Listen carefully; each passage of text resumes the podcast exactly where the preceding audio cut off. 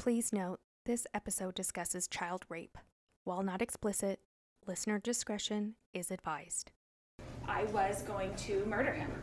I was going to kill him, like the scriptures say, like Nephi killed him, just to stop the pain and to stop him coming after me and to stop him coming after my children. And I was just, I just felt I couldn't take it anymore. And I would go through the scriptures and find all the things like, if he comes against you once, if he comes against you twice, if he comes against you three times, then you can kill him. It says it in the scriptures in the book of Mormon. I was like, there it is. There's my answer. I don't want to do anything that's wrong. I did not have a murderous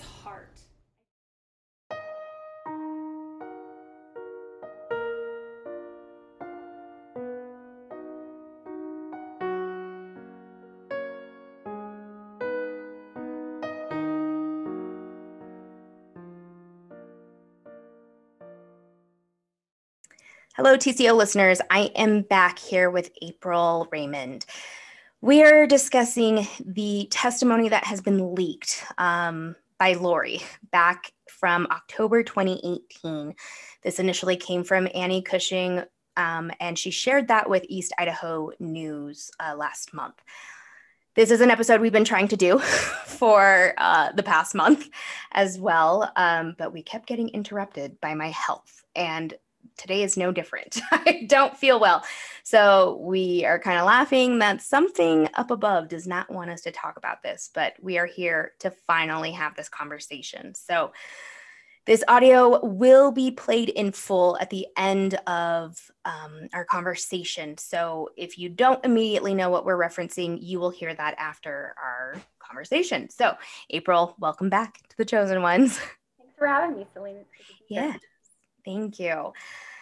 So let's just jump into it. Um, now, this the audio is about 46 minutes long. Now, Lori's testimony ranges between I want to say it's like 15 to 20 minutes before she starts having this conversation with the other members in the room. And some of the members in there, we hear their names um, she does talk about, you know, Melanie Gibb and Thor, but the hard hitting conversation is around Joseph Ryan.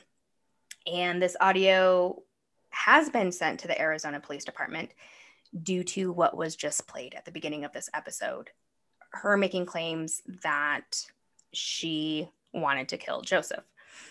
Um, but I kind of want to stop start from the top of her testimony where Lori states that she is a personal advocate for Jesus Christ and a witness to his resurrection. How did you feel when you first heard that? Well, I had already been told by Lori about her second comforter experience uh, in the in July before this recording was made and before I heard it in March of 2019. Um, so I knew what she was talking about because she had told me that she'd had the second comforter experience where she had seen Jesus Christ face to face. And um, that's kind of where she became this more exalted being. So I wasn't surprised to hear that. Um, I am curious as to the reaction of the members of the group that were listening to that and what that meant to them. I wasn't sure how many members of that group were aware of her second comforter experience that she had had claimed that she had. Right. And I know you mentioned that in one of our prior episodes, that second comforter was also in reference to the book, The Second Comforter by right. by Denver Snuffer. Yeah. Right. Exactly. So so that was already in motion then, that she was already referencing this in this conversation, um, which we can only assume is uh, one of these meetings that we've you know have heard about with chad and all of these individuals that we now know by first name um, so that's interesting. And and i know you mentioned before that she did come to you with that book to have you read is that correct? She did. She did. Gotcha. So lori then goes on to talk about how she doesn't need sleep much and uh, this was because angels wake her up at 4 a.m. and keep her busy with God's missions, including the angel Moroni. And Moroni is a name we keep hearing over and over again. Um, she made mention that Moroni was the one who also approved of her marrying Chad. Sounds like somewhere along the line she was either married to Moroni or related to Moroni. But the big question is who is Moroni? so the angel Moroni is the he's a he's a prophet in the Book of Mormon, but he was also the angel that um, showed Joseph Smith where the golden plates were buried. So he was mm-hmm. kind of the initiator to set the foundation, early foundation of the Mormon church in motion. Mm-hmm. So he's a very significant figure in Mormonism. And um, when you look at a Mormon temple, there's an angel, you know, a golden angel on top of the temple. That's the angel Moroni. Ah, yes. And that is very prominent, especially down here with the temple in Salt Lake. Right. And I believe he lost his trumpet during the earthquake. He did. He did. a lot of people were nervous when that happened. right. okay. Now, Lori then teases that she has a story that led her to the temple. And that story is, of course, about Joseph Ryan. She has zero hesitation within that first 20 seconds to say that he raped her children. And that's obviously a very upsetting accusation. Now, did Lori ever confide in you about that? Yes. Yeah, so when you listen to the audio, um, the anecdote that she, you know, the anecdotal evidence that she kind of uh, performs, in my opinion, for for mm-hmm. everyone that's listening, uh, was a dialogue that she was kind of a go-to dialogue for her.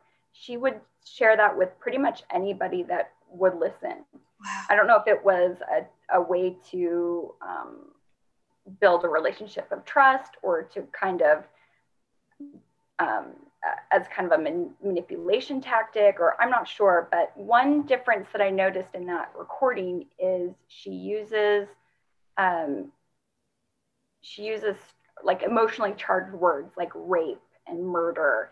Um, that was a little bit more aggressive than than the usual way that she's told the story, mm-hmm. um, but it definitely you could tell by the people listening that they were spellbound by what she had to say, and that's exactly where she wanted them to be, in my opinion, so that she could um, promote her agenda, which was um, her superior suffering, her, her superior abilities, um, just her her um, grandiose, exaggerated experiences.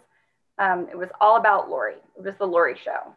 Yeah, no, exactly and you can tell it's very narcissistic language as well playing into the victim role of this this is what happened to me me me me and would briefly touch on colby or tylee but and then she mentions jj at one point but is very dismissive of him and right.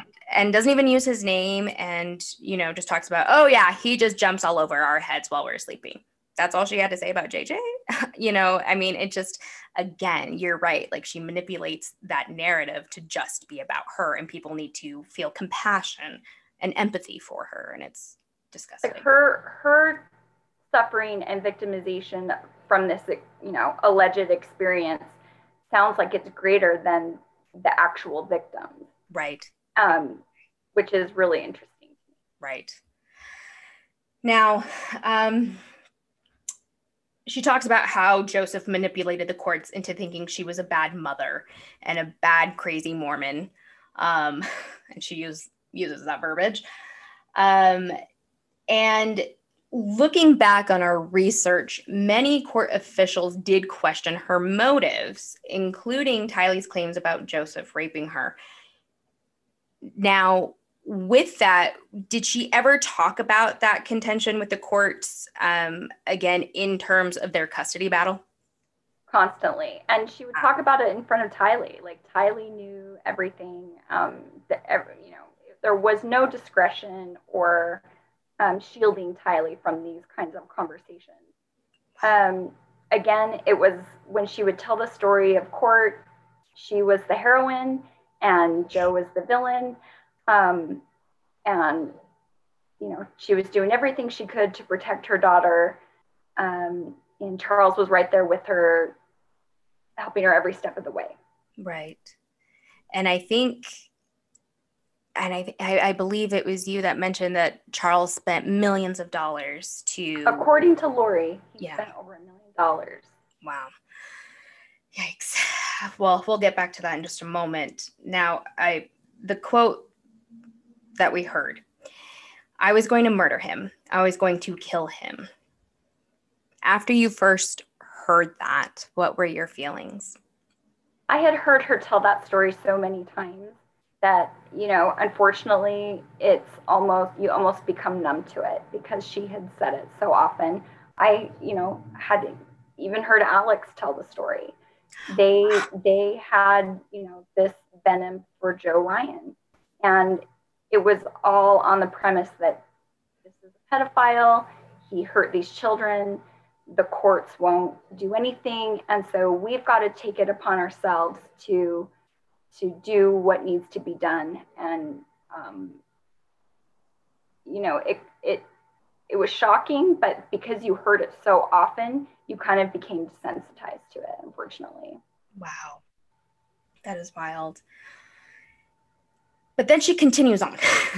And she says something to the effect of or confiding in the scriptures to refrain from killing. And she says quote i would go through the scriptures and find all the things. If he comes against you once if he comes against you twice if he come, comes against you three times then you can kill him.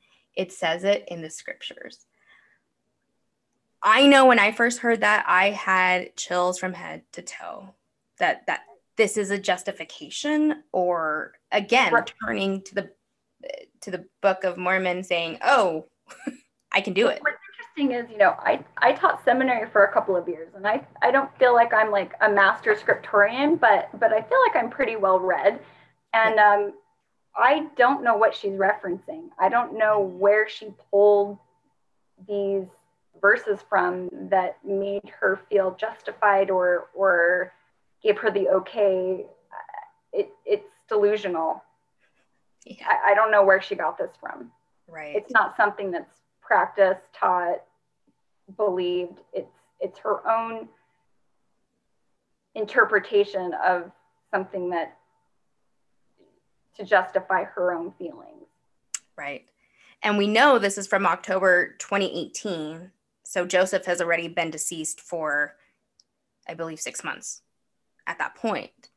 So it's, again, very eerie that she's referencing this but we what we now know today and knowing that she was the first person that they you know they called um and i don't know it it just again i am so glad this was passed along to the police department because now i feel like that is even more secure evidence they could potentially charge her with his murder so when she came to see me in uh, July of 2018, and mm-hmm. she had told me about Joe dying, everything that she talked about was very odd. It was very odd to me that she was the person that was listed as his next of kin, that right. she was the person that the landlord notified. Uh, she even did a, a, memorial service for Joe at her home. No. And did. And she said that the reason she did it was for Tylee, so that Tylee could have closure. But it was so shocking to me because our entire friendship, I had heard that opening line over and over and over again.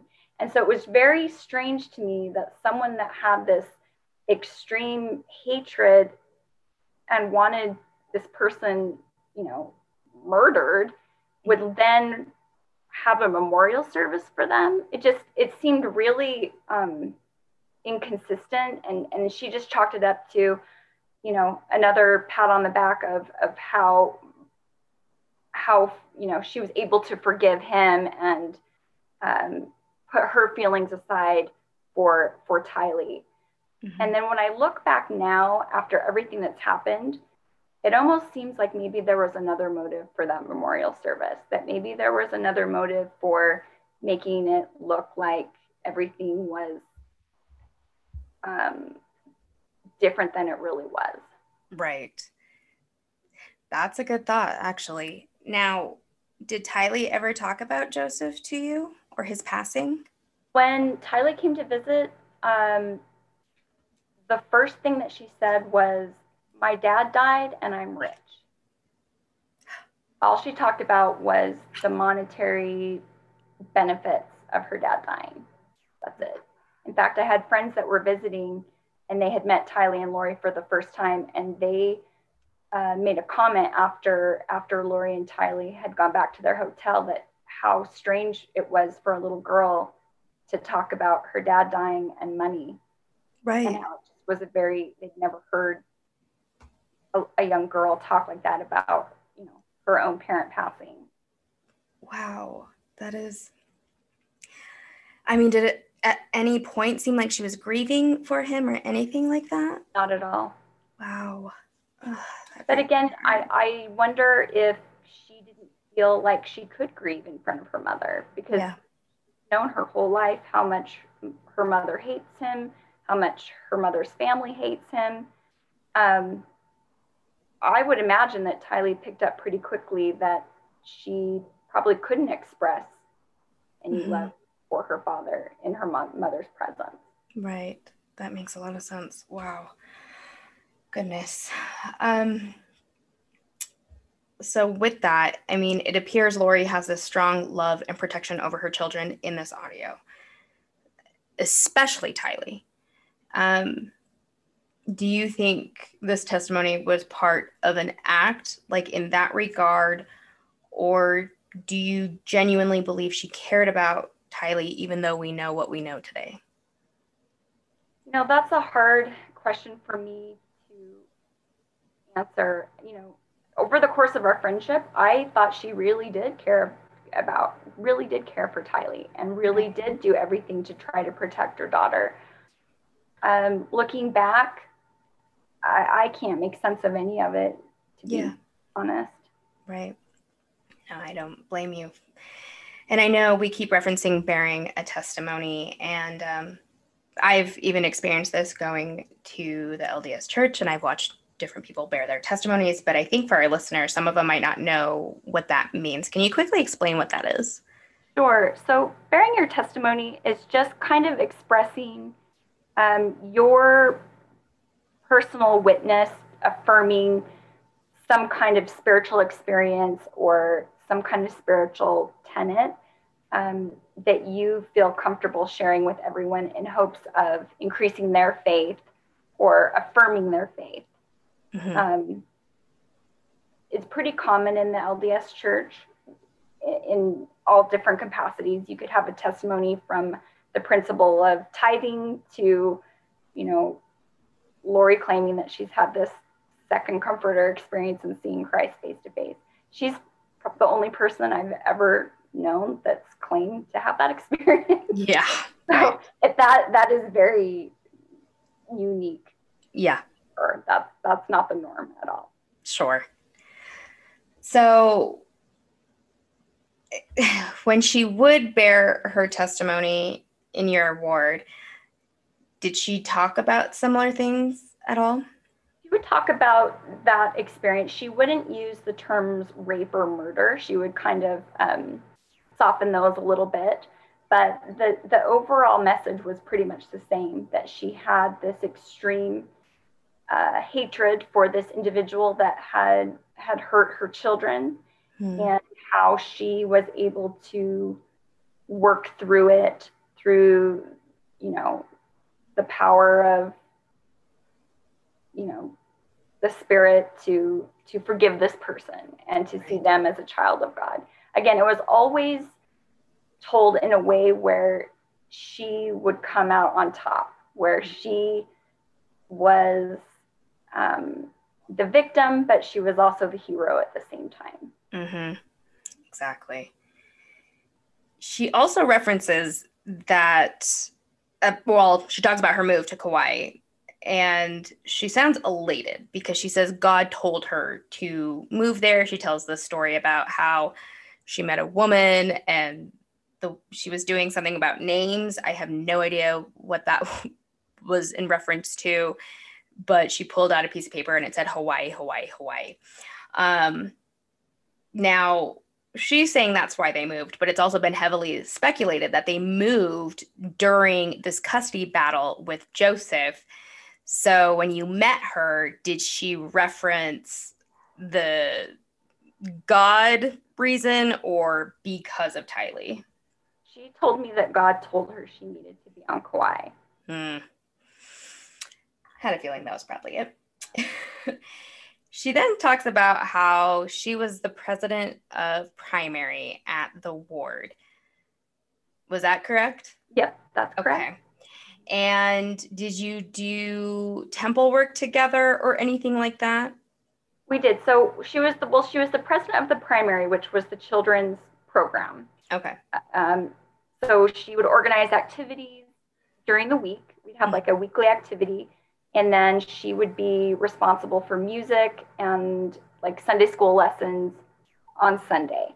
And so um, she was the president, and then another girlfriend and I were her counselors. So we kind of all worked together. So we we worked together in that capacity, and then she and I would also go to the temple mm-hmm. on uh, Oahu in Laie and we would do temple work that was just kind of separate from it wasn't an official church calling it's just something that ah. members do on their own right how did she interact with other children it was amazing with kids i mean mm. my kids loved her everybody's kids loved lori and it appeared that lori loved everybody's kids like she had a way of making everyone's child feel really special mm. and just kind of going over the top making a really big deal about everything. She was honestly, I've been a member of the LDS Church my entire life. I've never seen a better primary president that was more engaged, that had planned better activities,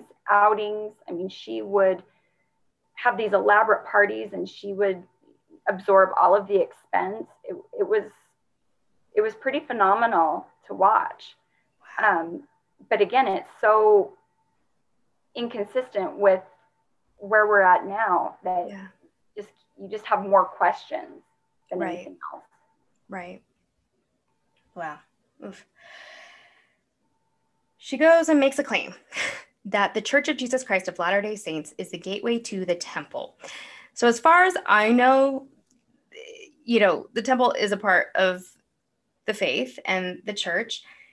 So I don't know if she's being literal in that sense, or is she now talking about the fringe group that she's a part see, of? That I don't know because it, it, it's almost I don't know.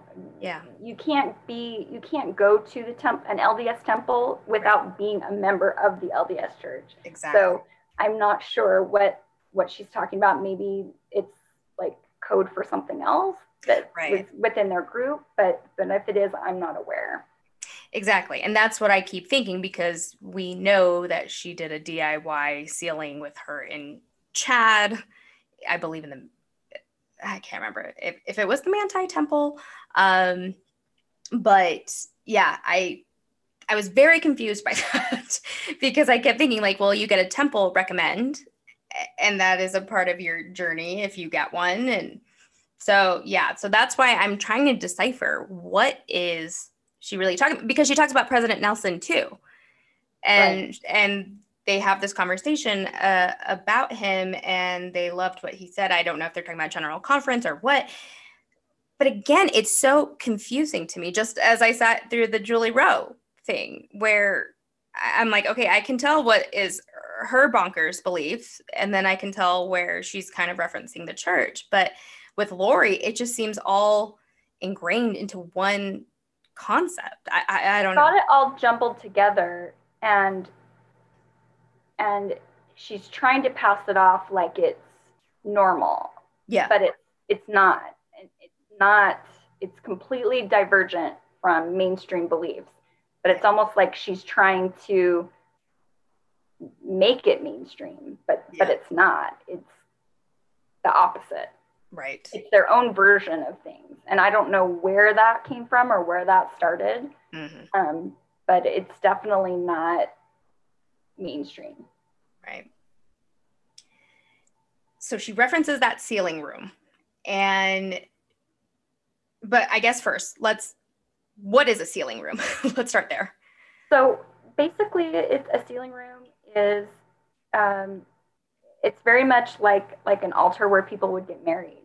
Right. Uh, and so, because Mormons believe that that we exist beyond this life, mm-hmm. um, we perform ordinances proxy for people that have passed on, right. um, kind of to honor them or give them the opportunity to to still be a part and, and keep families connected. Mm-hmm. Um, and so that's really all it is. It's just a room where those ordinances are performed in. Got it. So when she's talking about the sealing room, she says she's performing one. I, it sounds like her and Charles are doing this, um, and they're sealing these daughters. But she starts hearing voices and starts hearing voices of, she says, of sisters and brothers, and uh, she couldn't ignore it, and she kept um, looking around to see if anybody else could hear these voices or if it was just her. In your honest opinion, do you think this could be a sign of mental illness? I really do. Yeah. To be co- totally honest, because it's like another excerpt from the this testimony. She talks about like angels typing their names on her computer. She talks right. about an angel walking through the wall and kissing her on the cheek. Um, when she tells these stories, uh, in, in my opinion, I feel like she really believes what she's saying. Yeah. Like I feel like she really thinks these things happened. Um, and we of course know they didn't, but to her they really did. And what's kind of promoting or or like like cementing her belief in this is the absence of anyone's reaction to it not being true. Mm-hmm. Everyone's just kind of accepting it and not saying anything. And that's reinforcing her delusional belief, in my opinion. Yeah, right. So she's just, and you'll hear it after she tells her stories. There's people in the group that are almost like come up with their own stories, like they're almost trying to, to one up her her angel story. Like it's mm-hmm. it's interesting to observe, especially as a member, because you can see how easily when people are in group settings, there's like this suspension of disbelief mm-hmm. and this lack of critical thinking. Um, yeah, but it's, yeah, I do think there's there's an element of mental illness present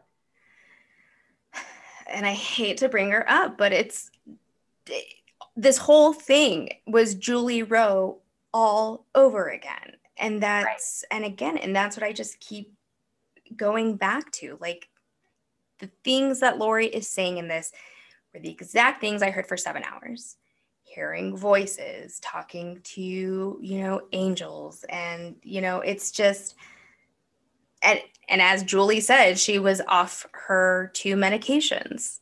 She right. didn't say what she's diagnosed with.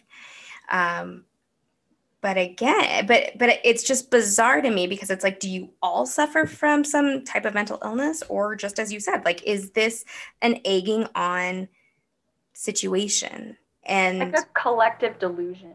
Yeah, and like it, everyone's buying into this collective delusion and right. reinforcing each other's collective delusion. It almost reminds me of like the Salem witch trials or something. Right. Like when yeah. people would have these experiences and then once someone told their story, then all these stories started surfacing, but none of them were true. But right. the people sharing them really believed that they were because they're caught up in this collective delusion. Exactly.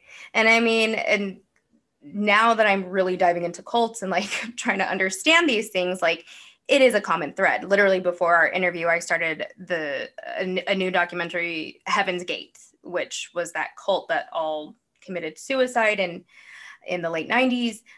but even they're interviewing prior um, you know members and and it's just interesting to me because i'm i'm comparing them now to these followers of chad and uh, but with this particular group with the loris and the chads and the julies like this constant referencing of being a prophet and now the 144,000. So after I went to Julie's event, we had a conversation, not on record, and I was very concerned about something that hit me in the middle of the night and genuinely freaked me out um, because I was made aware that you are in a bloodline that is very prominent in the LDS religion, I believe, like a strong like pioneer lineage, if if I'm correct.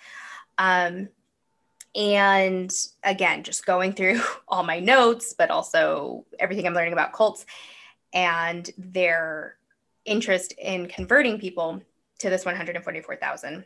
I came to you and I said, I have this yucky feeling that Lori purposefully sought you out when she found out who you were because you made mention that she was helping you with your ancestry and she was very much involved in that and and I just felt this pit of like oh my gosh she genuinely was seeking April out. So what are your thoughts on that? I think it's definitely definitely possible because she yeah. was very interested in that that aspect um, and she wanted to know um, because it, my ancestor, his name is Francis Armstrong, and he actually was friends with one of the three witnesses of the Book of Mormon and actually traveled to Salt Lake with that with them with their family. Right. And he eventually became the third mayor of Salt Lake City. So he, right. he was a very significant person. Um, she would ask me often if I had any journals or knew of any experiences where Francis had seen Moroni or um, interacted with Moroni. And I, of course, didn't, but that was something she was really interested in, in knowing how or if he had ever had any documented experiences with the angel Moroni. Um, and it just, it wasn't even something I'm interested in, in discovering, you know. So it, it, it, was just curious to me that she was so interested in that. Right. Um, and I, I, to this day, don't really know why. Right. And I put the two and two together because, again, going back to Julie's horrific class, which, by the way, it seems like I was outed to her because she made a little YouTube video. Um, but that's fine. That's another conversation. Um, but she kept referring to ancestry. And uh, and then it and then I thought about it and I again I kind of thought, well, I wonder if Lori ever talked about Julie because Julie only likes to talk about Chad. So, did Lori ever talk about Julie?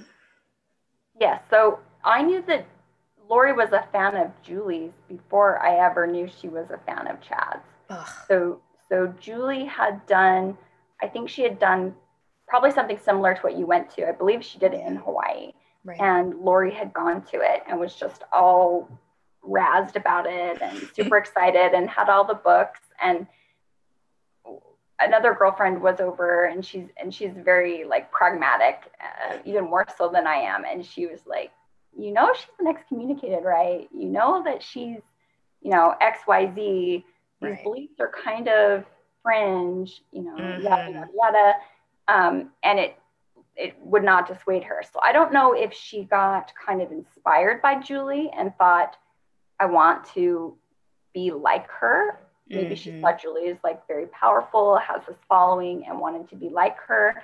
And then maybe that, in my opinion, I'm thinking maybe that started the chain of events that led to her seeking out Chad yeah. um, because he was her publisher. And then, you know, suddenly Lori's writing, going to be writing this book. You know, she's mm-hmm. talking about mm-hmm. writing a book. I felt like Lori had become kind of Chad's protege and was yeah. going to be the next Julie. Um, and so there was a little drama about that. Um, but it did start, I heard about Julie from Lori way before I heard about Chad from Lori. Just saying. No, I'm just saying too. Like, I know some people are trying to argue with me, like, no, Julie plays no part in this. And I just keep going back to no, Julie is a big part of this. And and again, and that just freaks me out because I just, yeah. And even since our last episode together, I'm now being contacted regularly by other people who know of others following Julie, and they have a lot of legitimate concerns. So that's why I'm asking this question about Lori, because again, we don't know the outreach or who they connected with, because even in this audio, as you'll hear, there's other voices in this room. Like I said, I mean, it sounds like a fairly decent size. Um, and then I just listened to it before we jumped on, and I actually can hear a small child in the background, which again just gives me chills and makes me so nervous. And and then there's also weird music in the background, which again it seems like the formula. So yeah, it's very interesting. Now you mentioned that you first heard this audio back last year in 2019 obviously at that time there was no real concern or you know anything that would have alerted you going back and listening to it today did anything aside from the obvious stick out to you this time around um i think the first when it was originally sent to me melanie had melanie had come to visit with lori in march of 2019 Mm-hmm. And Melanie had sent it to me, uh, emailed it to me along with her own testimony and uh, like some some excerpts from her book Feel the Fire. And honestly, I don't think I listened to all of Lori's testimony because I think I hit play and it was everything I'd already heard before. Yeah. Um, but then later, when I realized what it was, and when I heard it again in its entirety and really listening um, to everything, I was kind of in in shock by how many red flags um, we all missed. Yeah, that were that were obviously there. Right. Um, and again, a lot of of things that she says make me feel like there there was a mental illness component mm-hmm. to to to her, um, and that was also missed. Mm. Um, I see it in a completely different light than I did the first time I heard it. Sure. And I hope um, you know a more sobering light, a much more sobering light. Yeah. And I hope you know none of that, you know, should fall on you in any way, shape, or form. Because I mean, as far as you knew, I'm sure they passed that audio to you, being like, "See, this is amazing! like she's doing right. such a good thing. Why aren't you jumping on?" you know. Right. But but I think it's just as you said, it's probably very sobering to be where we're at today versus last year. So, to wrap up this little interview, um, I want to get your final thoughts or feelings on this quote that Lori said. She goes on to say, I did not have a murderous heart. How do you take that? how I take it today, it's almost like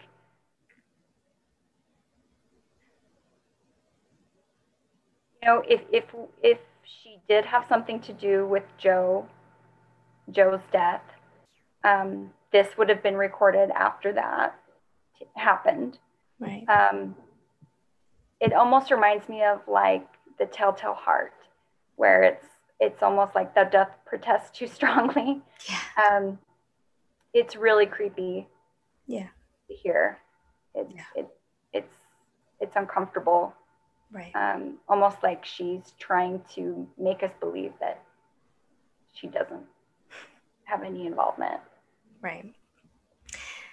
And I wonder if that will be used in her defense, you know, when they play this audio, because I can only imagine that's going to go into maybe not this first trial, but you know, putting that blame either on Chad or on Alex, but it just, yeah, it's very telling. But April, thank you again. Like I knew we had to connect over this, and it's just, it's very disheartening. And, you know, again, my thoughts are with you throughout this whole process. I mean, this is still all very raw and, um, and just as you said, you know, there were things that were happening, but again, you had no indication of looking at your friend at the time of anything less than just her really being into her faith. And and there's nothing wrong with that but i think the reason why is she she appeared so capable in every other aspect of her life. I mean always had a clean house. She you know made dinner every night. Right. she was always taking care of her kids or other people's kids you know she was always doing things and just appeared to have the world you know have it all. Yeah. Um, and so it's, I think that's why we miss so much is because she just appeared so capable and was such an overachiever in every aspect of her life that if she said a, something kooky every now and again, you just kind of dismissed it as right not really being something to pay attention to. Right. Now, hindsight 2020, there were a lot of things that um, that we missed. And it's kind of a reminder that um, no matter how capable somebody appears to be, there still could be something very wrong. Right. Dr. Jekyll, Mr. Hyde. I mean, that's the only thing that keeps replaying in my head when I hear this stuff about Lori. And uh, my yeah, like I said, my thoughts are just with you during this. And I know our listeners appreciate you and as I do. And thank you so much for talking with me again tonight. Of course. Thanks, April. You too. Mm-hmm. Yes, introduce yourself. I feel like I love Melanie. I just love her.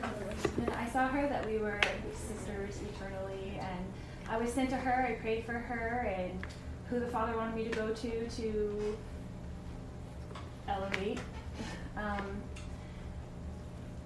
I you're all so beautiful.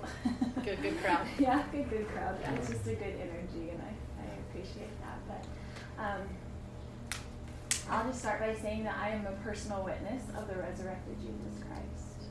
I am his advocate, and I am his friend, and he is with me. Um, I know him, and it was a hard road to get to know him.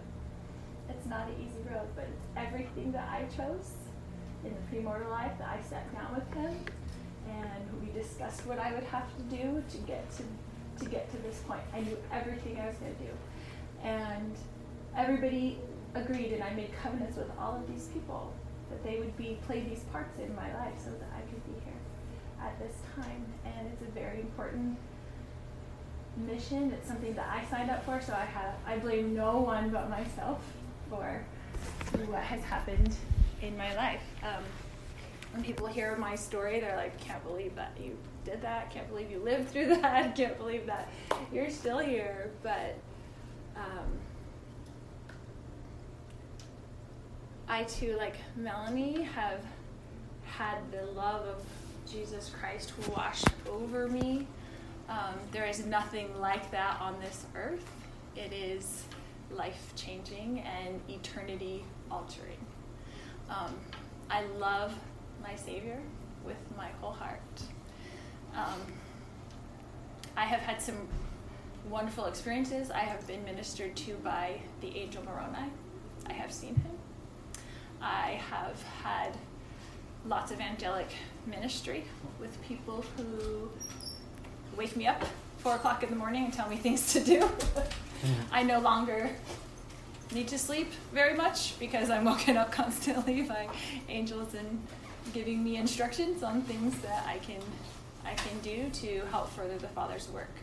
Um, I don't know if you want me to tell the story or you don't want me to tell the story, but I feel like um, You do want to? your story, your story's pretty meaty. Yeah.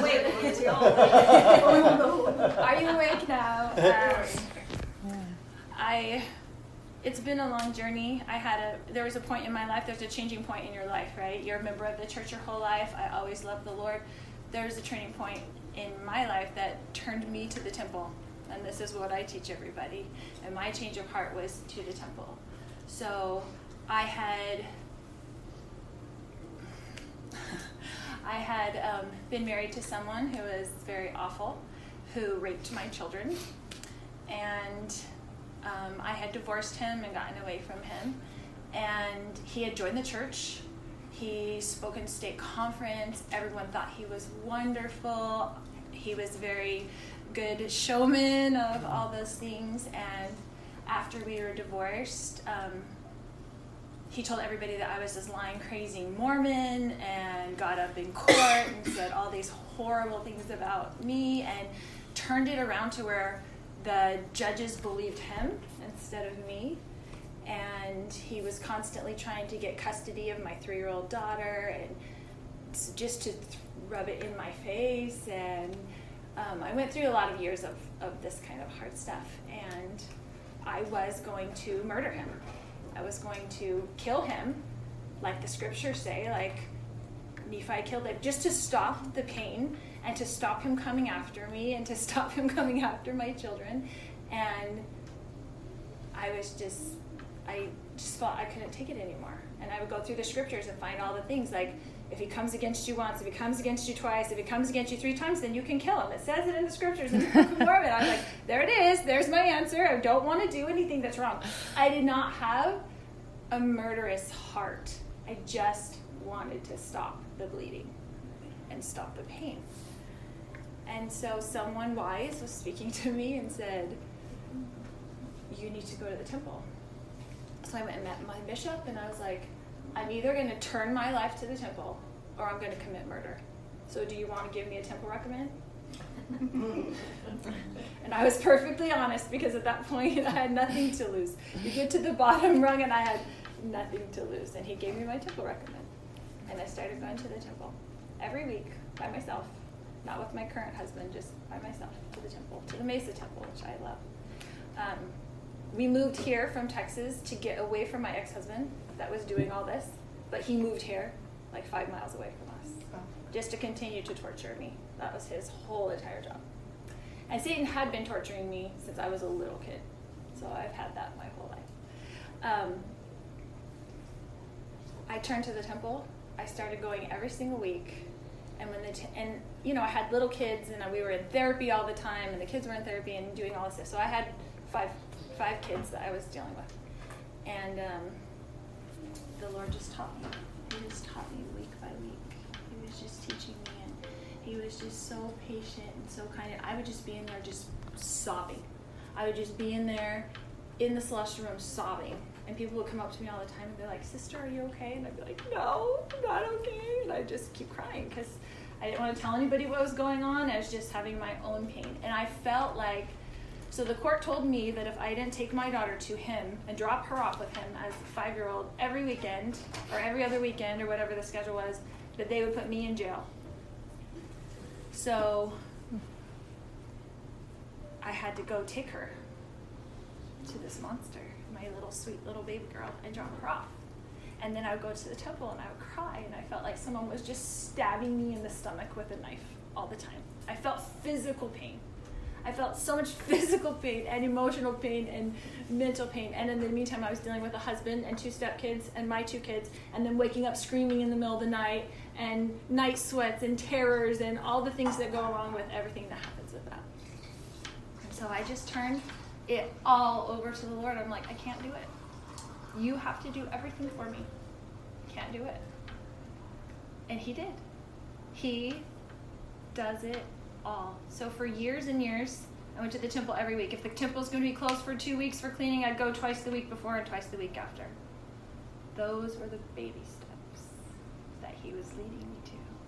Once a week at the temple wasn't enough. It wasn't enough at all.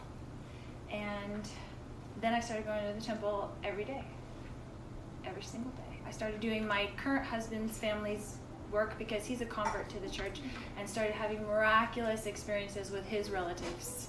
Miraculous experience. Once I do it, and I, I bear this testimony in Sacrament all the time, I'm like, I I hate computers. I'm just of the generation, I'm 45. I do not like computers. They're not my friend. I have teenagers and 20 year olds, and they do it. And I sat down one day and told the Lord, I'm going to do family history, and I don't know how to do it. So I need angels to come and type in this stuff for me because I don't know how to do it and I don't like the computers. And I went up, I turned it on, I was super frustrated. I couldn't even log in, I was having all kinds of problems. I went upstairs to take a bath, I came back down, nine names were in my inbox, ready to print, ready to take to the temple. Took them to the temple, did that work. All those people came and visited me at the temple. I felt every one of their spirits nine people with the last name White. They were my husband's family from Louisiana. They typed their names in. It was a miracle.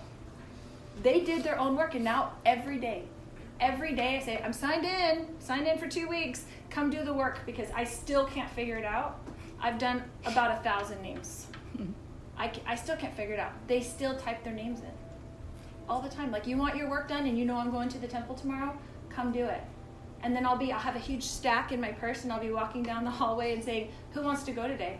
And a name will come to me, Nancy Bowers, and I look. Do I have a Nancy Bowers? Ooh, there you go.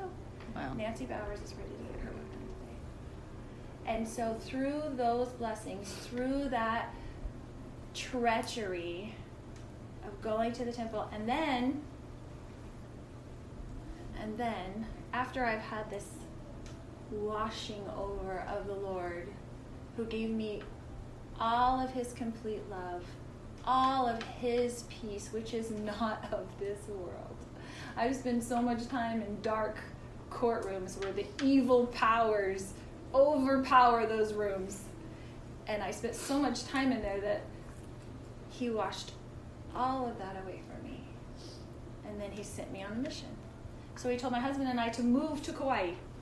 So we were like, really want us to move to Hawaii? Like, I'm going to need a confirmation of this, Heavenly Father. Like, you're going to have to tell me this again. So I had six confirmations in the temple that we should move to Kauai, and the very last one was a lady who I went in, it was before I started doing my own names, and I went into the dressing room, and she said, oh, would you do a name for me? And I said, oh, sure, I love to do names. You know, I did, I grabbed her name, looked at the name, put it in my pocket, and I told Heavenly Father, I was like, I know you've given me like five confirmations, but I really need to know this is a big deal. I have to leave my baby and her baby's like, I'll go do whatever you want me to do, but I, I really need to know this is what you want us to do. And so I'm in the Mesa Temple, and as soon as I'm going through the veil, look at this card, I open it up, look at her name, and it's stamped Hawaii, Hawaii, Hawaii. And it was, the date was the day before. And I know this lady because I know Hawaii. I lived there for three years. So you'd have the overnight flight. So she was yesterday in the Laie temple, and then she's flown overnight, and now she's in the Mesa temple, handing me this card. Would you do a name for me? Hawaii, Hawaii, Hawaii. The Lord is in all the details of our lives. And so I go into the rest, dressing room, and I'm in the dressing room just getting dressed because I've got to go pick up kids. And he shows me my whole life is full circle to come to the point. I had to marry this husband, to adopt this child, to get to this point, to be in Kauai at this time, because these people there needed me. So we were in Kauai for three years. I thought we were going there forever. I loved it there. We were in this tiny little branch. I served as a primary president. I loved those children. We had so much fun doing that. And then I was at the Laie Temple, which I would take people, reconvert them. They're like, you're the primary president, but we don't have anybody for you for counselors, so you have to either reactivate people or baptize people. So I reactivated two sisters, went with them to the Laie Temple, flew them over to, because you have to fly from Kauai to Oahu to go to the temple, got them their endowments, helped them through the whole temple process because that is where the Lord is, for he walks those very halls. He is there. And I said, the Church of Jesus Christ of Latter day Saints is the gateway to get you to the temple so that the Lord can teach you Himself. He doesn't need anybody else to teach you, He teaches you. As you take out your time, which is the very first thing you consecrate when you raise your hand, you consecrate your time on this earth to go do that work. When you take out your time, and I'm telling you, all those people on the other side that have already lived on this earth, they know how busy we are. They know what it's like to be in mortality. And for whatever reason, they didn't take the time or they didn't have the ability to do that work for them. They are eternally grateful. I was in the sealing room one time and I saw a sister, a spirit sister. It was one of my husband's aunts, come over and she kissed me on the cheek before she disappeared through the wall. And I'll tell you, I've had people talk to me. I was in the sealing room with my husband and they were going through names and we were sealing these daughters and all of a sudden I hear this voice super loud, really loud. Don't forget about me, don't forget about me. Twice. And I look around, I looked at the sealer, I looked at my husband, I'm like, anybody hear that? Okay. And so I remembered the name that we were doing because we were doing like 10 daughters. I remembered the name. I went home. I looked it up on my family search. Sure enough, two daughters and a son that were on there that I had missed because I don't even search it. I just let the angels do it.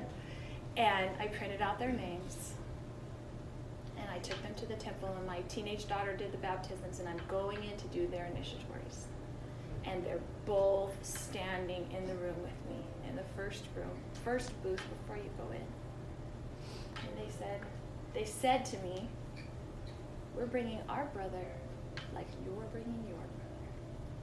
And I thought, how do they know that my excommunicated brother, who I love, who is now awake and knows everything I know, how do they know that? Because they know everything that is going on in our lives. They know everything. They're very involved in our lives. They're very interested in what we're doing right now because this time, it, the time is now. The Lord is gathering his people. He is calling people to the 144,000. They're already being called. They're already being sent on their missions. They're already going full circle.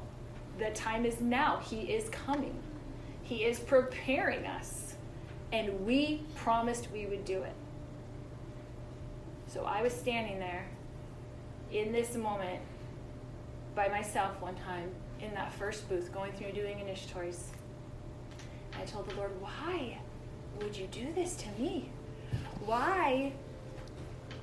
You made me this super sweet person. I'm so sensitive. My whole life, everything hurt my feelings. I was totally sweet and innocent. And I was like, why would you ask me to fight this life and be this warrior? Why did you send me here? You know my personality. You know I hate to fight. I will avoid a fight at all costs. And he gave me a premortal memory of me. And I got to see myself as a warrior fighting for the Savior in the premortal world. And I went to other worlds and I fought. And I was one of his strongest warriors. And I saw it. And he showed me so that I could never deny it again. I was not sweet and I was not innocent. I am old. I have fought. I have fought in many I fought in this war for millennia. And that's who I am. And I came down here to be a warrior and fight. And I only thought that I was sweet and innocent. I am sweet. I am a sweet person. sweet. Don't ask my husband, but I am. he says I'm only mean in the mornings. I never sleep. We have a six-year-old that has autism, and he never sleeps. He bounces on our head all night long. What's up, mommy? Please wake up. Please wake up. But I will just testify to you. I don't want to go into any more detail, but I will testify to you that the Savior is real. He loves each of you. Like Melanie said, if you're here and this is resonating to you, it's because you are a warrior. You were a warrior before this. You would not be here in this room. You would not be awake if you were not a warrior in the life before this. And you have a work to do, and it's a mighty work. And what I teach the women, I am an advocate for the women. I have had an experience with my Heavenly Mother She was a warrior, and we are her line, and her priesthood power is here. And she's it is going to be back on the earth in fullness. In fullness, the priesthood power, the women and the men together, they are side by side. They are equal in power and glory. Equal. And they're going to come together. Jesus is going to come with his eternal companion and reign. And they are equal together. There's not one more powerful than the other. And they women have been protected. The first coming, the first time Jesus came, he restored the priesthood to the men. And when he comes again, it's restored to the women for his second coming. And we are equal in power in priesthoods. But we have different roles, we have different things that we do. For we, the women, we do not come here to become like Father, like you, like Thor. We're here to be like Mother. We have her attributes. We have her wisdom and knowledge and understanding. That's why we're good partners for our husbands, because we are like unto our mother, who is all powerful. So, I will just tell you that I what I try to teach women and people I've worried my whole life about my kids, my husband, my things that are going on. I'm at perfect peace with where everybody is. Everybody's here doing their mission. The Lord is in charge of each person. As I prayed for my son who is married now and his wife isn't a member of the church and they don't go to church anymore, they go to her church, and that's fine. He loves the Lord, and I know his heart. And I'm in the temple praying for him, please, Heavenly Father, what? How do I let that go? He says, You love him. Let me lead him. I got this. I know him. I know him like I know you. And do you know that I know you? Yes, he knows me. He knows everything about me, and he knows everything about you. And everyone's in charge of their own thing. So what I preach to people, what I feel like my mission is, is you find out the warrior in you. You find out what you came here to this earth to do. You find out what you promised you would do. Because I know we promised that we'd meet each other. I know that we promised that we'd be in this circle. We'd help elevate this vibration. We're in a celestial vibration, but we need to bring it up. It needs to be a terrestrial vibration. The Savior cannot come to the unsanctified. He's going to come dwell with the sanctified. And that needs to be us. And if you have that desire, if you feel that burning inside you, that burning can become a fire on the outside of you. And when you walk down the road, the dark ones in the other realm are scared of you because you are great and terrible, because you are encased in heavenly fire. And the Lord is encased in heavenly fire. And you can be encased in heavenly fire too.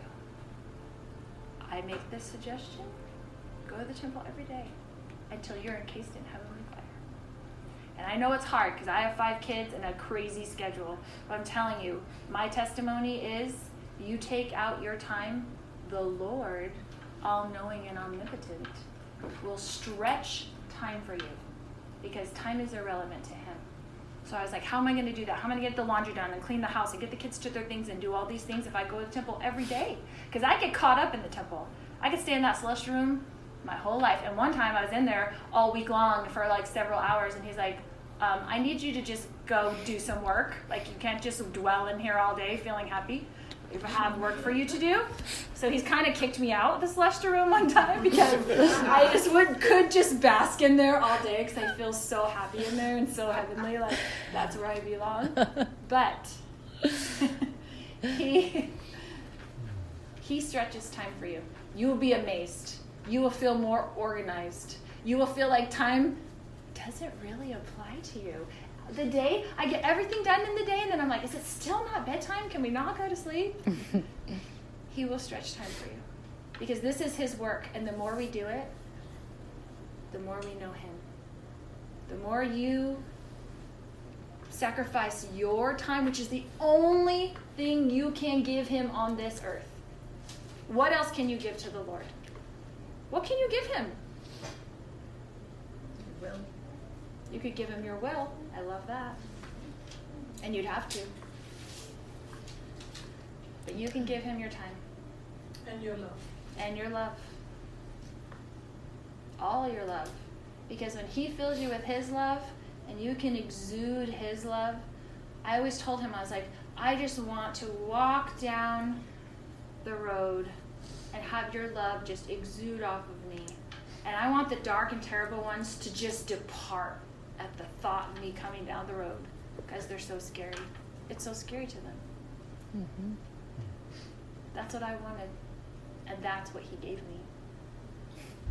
And he'll give it to anybody who wants it. He'll give it to anybody who's willing to take the time. And that's my testimony that he lives.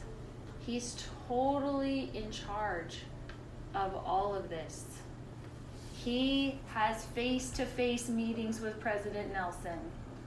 President Nelson is his warrior who served many missions to get to this point and had to prove himself before this as a warrior to be his advocate at this time. They are having face to face meetings. He is getting his will put in to this gathering of everything that is going on. It is not coincidence. He has that connection because he will soon be here on this earth before the second coming, dwelling with us in Zion, and we will see him. Yes. I'm sorry. No, no, no, please. I was fascinated last week. I read the article that um, President Nelson's wife, Wendy, Mhm. wrote in the LDS um, article where she said that that the Lord visits with President Nelson many, many nights, and she's been told to like leave the room a couple Mhm. of times during certain talks, but she said she will testify that the Lord speaks to to him Mhm. with direct.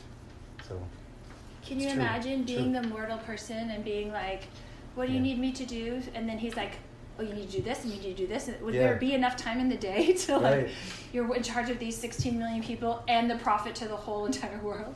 right, So, I just know that from the Spirit that that is true. yeah, I know that He leads us, and if we listen to Him, and the people that you're worried about, if your husband's not on board or your wife's not on board or whatever it is, listen, they'll listen to the prophet. They'll do what the prophet says. So you can you can take that to the bank. You can take to the bank that Heavenly Father is aware of every single person on this earth. That the Savior knows every single person inside the church, outside the church, wherever they may be. And they're doing their missions, and so are we. But I would just say, I would just suggest what can you do with your time that can bring you closer to Jesus Christ? Because that's the only thing that He'll do of what this world does to you. And I say that in the name of Jesus Christ, my Savior. Amen. Amen. What is this place? you know, Because you didn't know. because I didn't know. You didn't know what that was. And um, yeah, so that's what what brought me to the church and stuff. So when we talk about the temple, that's just beautiful. I really look forward to hearing you know more of your stories and Yes, I wanted her to be like a, Yes. like a, you know, like a featured speaker, but anyway, you know, share, well, whatever she wants to do, she works for the Lord, but, yeah, um, I just know the crowd, I, I can find the people, Yeah. and my goal is that we share, and, and, you know, anybody that Yes. wants to know more, is to bring your friends, you know, I'm trying to get as many people in this house as I can, that's my biggest challenge. yeah. Yes, Sulima, So before Thor, before Thor leaves, I want to ask Oh. something. I've just been, I, I, I got this this prompting, and so I, I'm just gonna go for it Oh, with sorry. it. Okay. Yeah. so, um, so I know the Melanie knows her mission. Um, Lori, obviously, you shared your mission.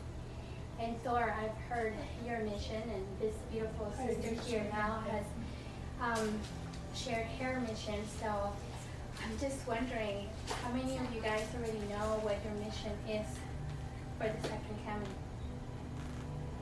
You guys, raise your hand high. Raise your hand high. I think he needs to prepare people, and that's we. That's we are. We are- Prepared people. Yeah. He can only come when he comes to prepare people. We are working Yes. on that. Preparing the people, that's what we're trying to do with them. Right. What we're trying to do is we're trying to help people realize that things are really happening like they did a long time ago. In the old days, people had visions and dreams. This is not rocket new science. This is like old. Right. And Old the Lord school. warns, the, the pattern is in the scriptures. He warns and prepares. And so we just have to um, be able to present it in a way that people will want to believe, but that's their choice.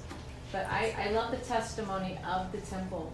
And I think it gives me, I mean, I go every week, but I'm going to be up in my temple attendance because I really want to get to another level that I can feel more inspiration, more revelation because the, the, they made it very clear in conference is that go stand in holy places Yes. and do not fear.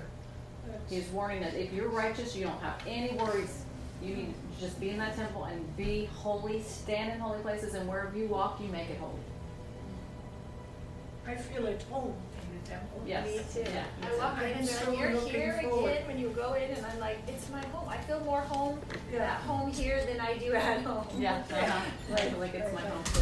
I felt that during general conference, when they said as of January first that we're gonna be changing from three hours to two hours, I felt that was like prophesying to us too, to spend more time with our families before a lot of things happen. I really felt that message that please take this hour to spend with your families and love them and teach them and do these things without literally saying that there's something in the mix on the horizon. All his warriors are showing up. Yes, they And are. And I am connected to a lot of them. And as you come to the conferences, you will connect to what their missions are. Because there's people part of that hundred forty-four thousand Yes. that know what's Yeah. coming and they've been shown it. They've shown their mission, how they're going to rescue and save people. And if, if anybody doesn't listen to Gileadi from, uh, you know, IsaiahExplained.com, he will explain to you that the the northern Assyrian, you know, idea that they have in the book of Isaiah is the same northern body that will come here and take over our land. And that's we know it's going to be Russian China, but it's all through the scriptures. There's no mysteries there. We didn't have to go to the temple to even figure that one out. we know it's coming. And. I also think our challenge, like me, I have inactive kids.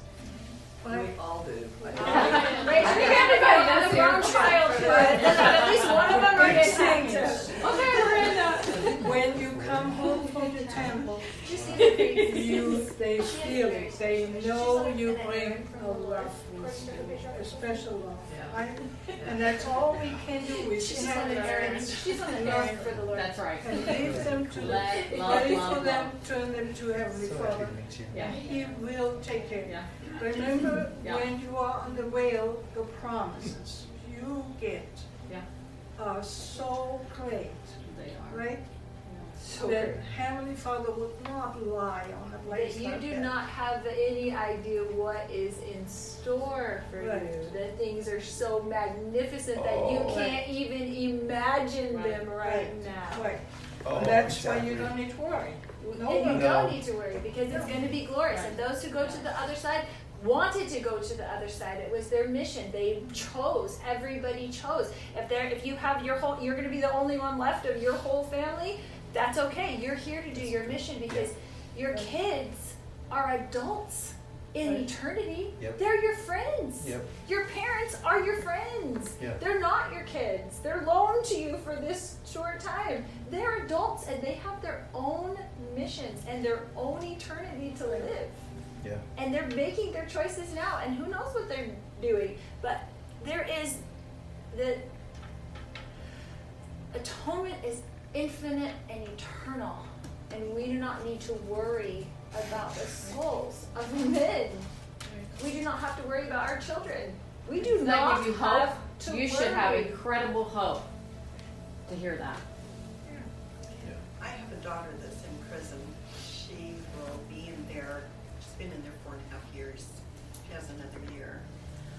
And I was devastated when she went to prison. She's my youngest of eight kids. And the Lord told me, she is in my hands. And that lifted me so much. And um, then I kind of, you know, over time, I started worrying about her again, and he told me again, Karen, quit worrying. She is in my hands. She has turned to the Lord. She had a horrible husband for one year. They got married. He got her into so much bad stuff, and he even choked her so bad that she quit breathing, and then he got scared and brought her back to life. If she hadn't have gone to prison, she would have been dead, and she tells me that. She's mm-hmm. mom. If I hadn't have gone there, I would be dead.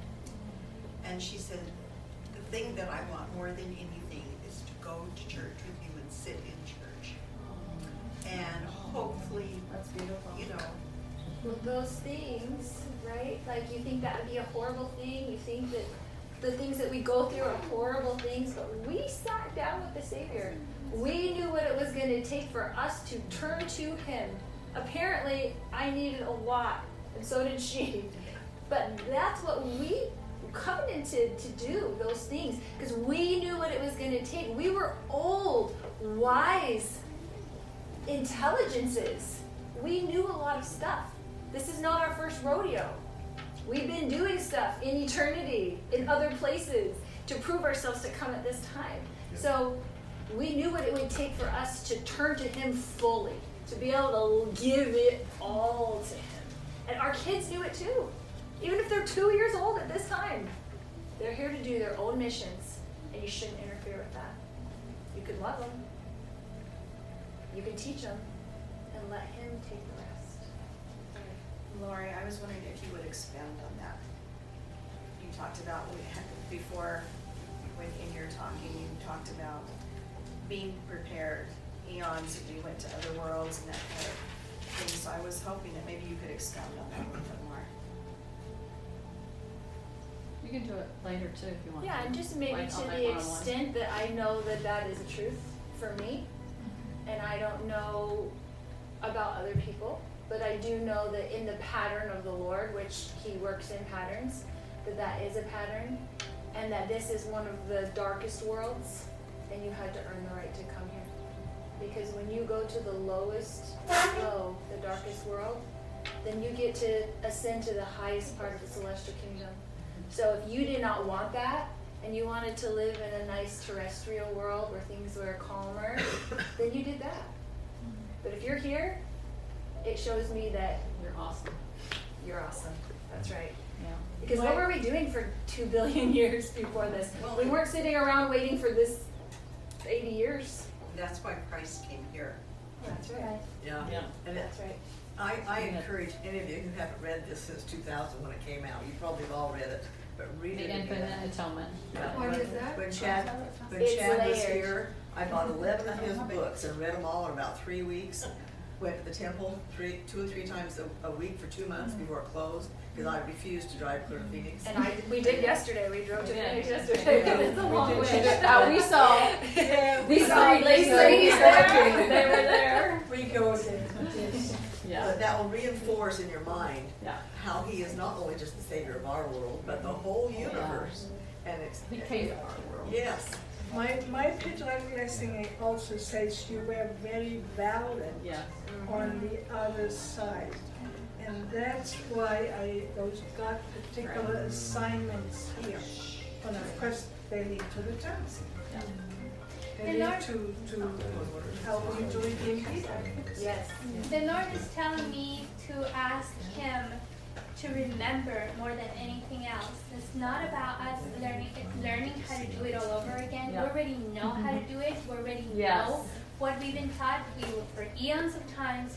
We were nurtured and taught what we were supposed to do here. So the only thing we have to do is to ask the Lord to help us remember.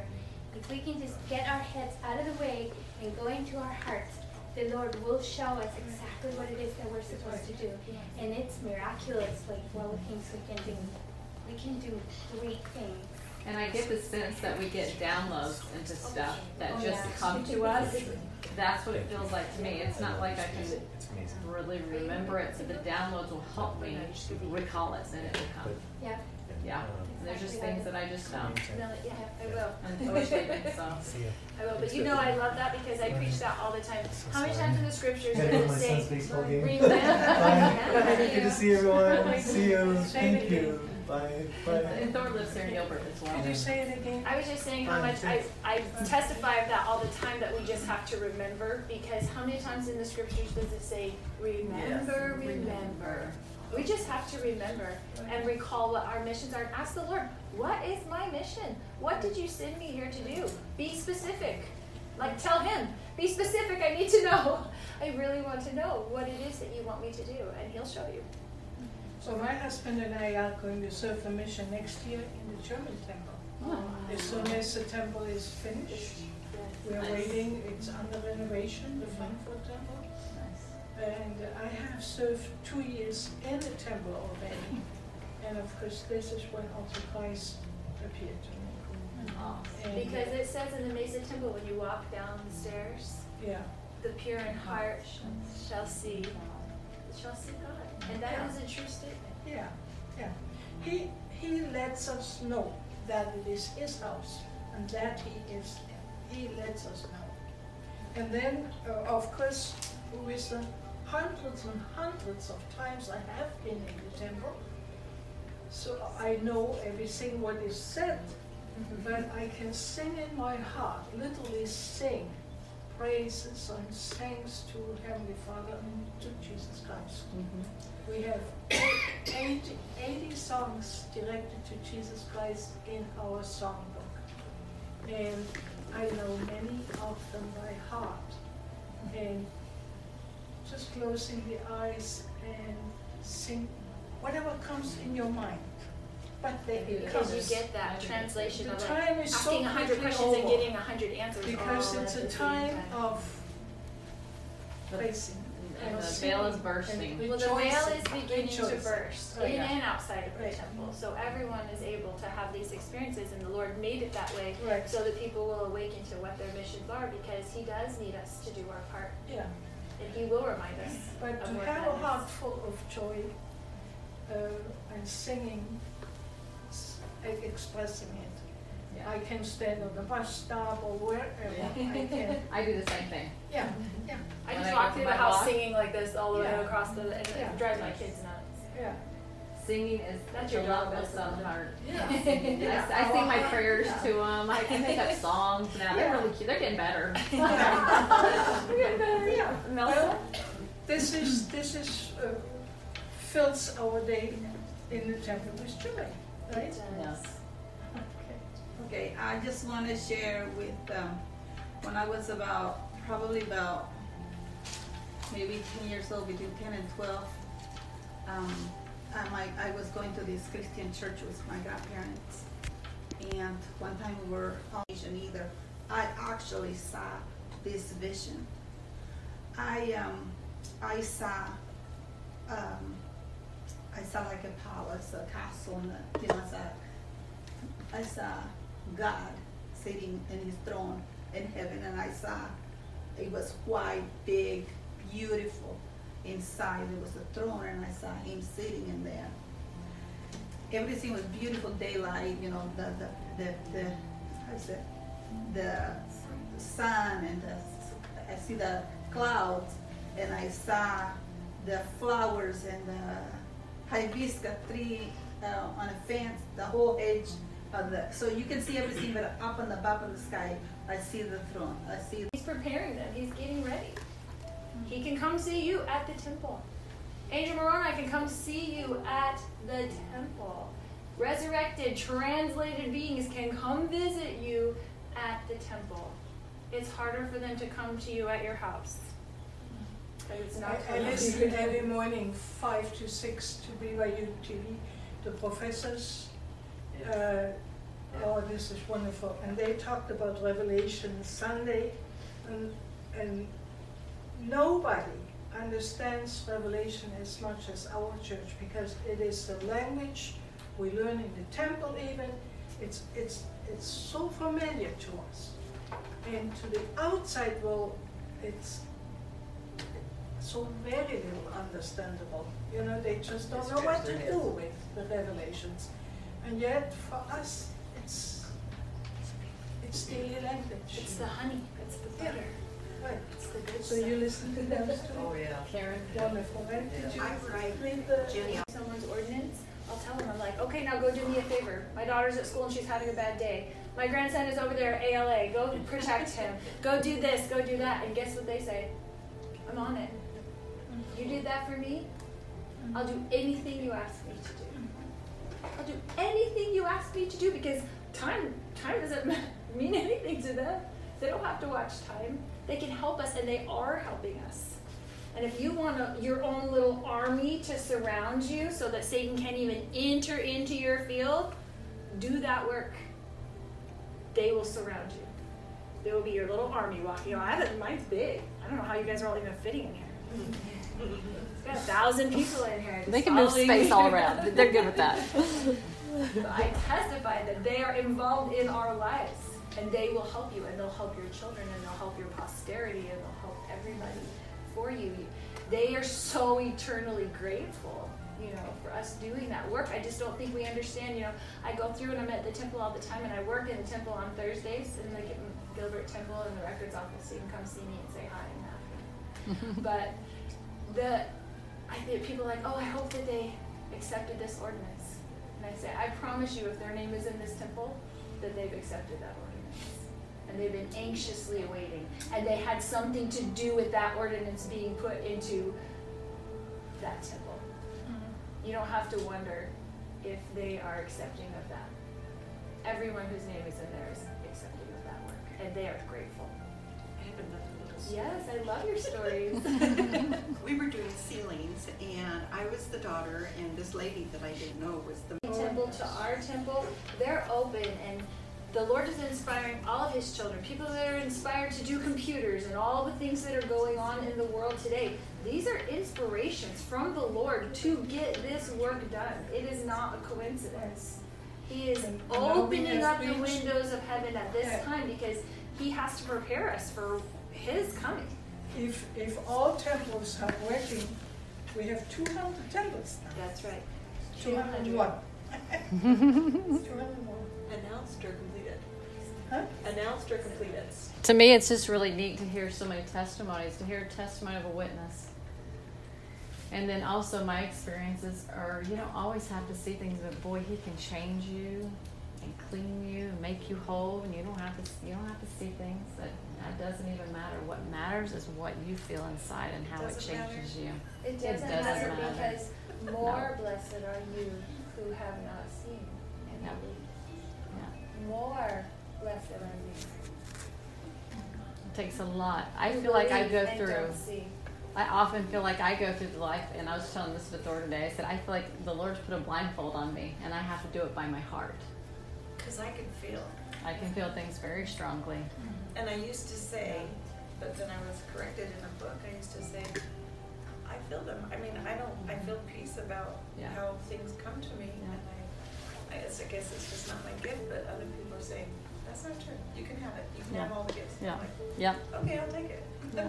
But it hasn't come to me, but. uh, It's all good. I'll your gifts at this time. At this Right. moment. It'll come when it comes. But He still can change you no matter what you see or don't see. And my He can change you. People say it's Mhm. like, what? It's uh, awesome. My heart has changed. It's beautiful. All right. Me, we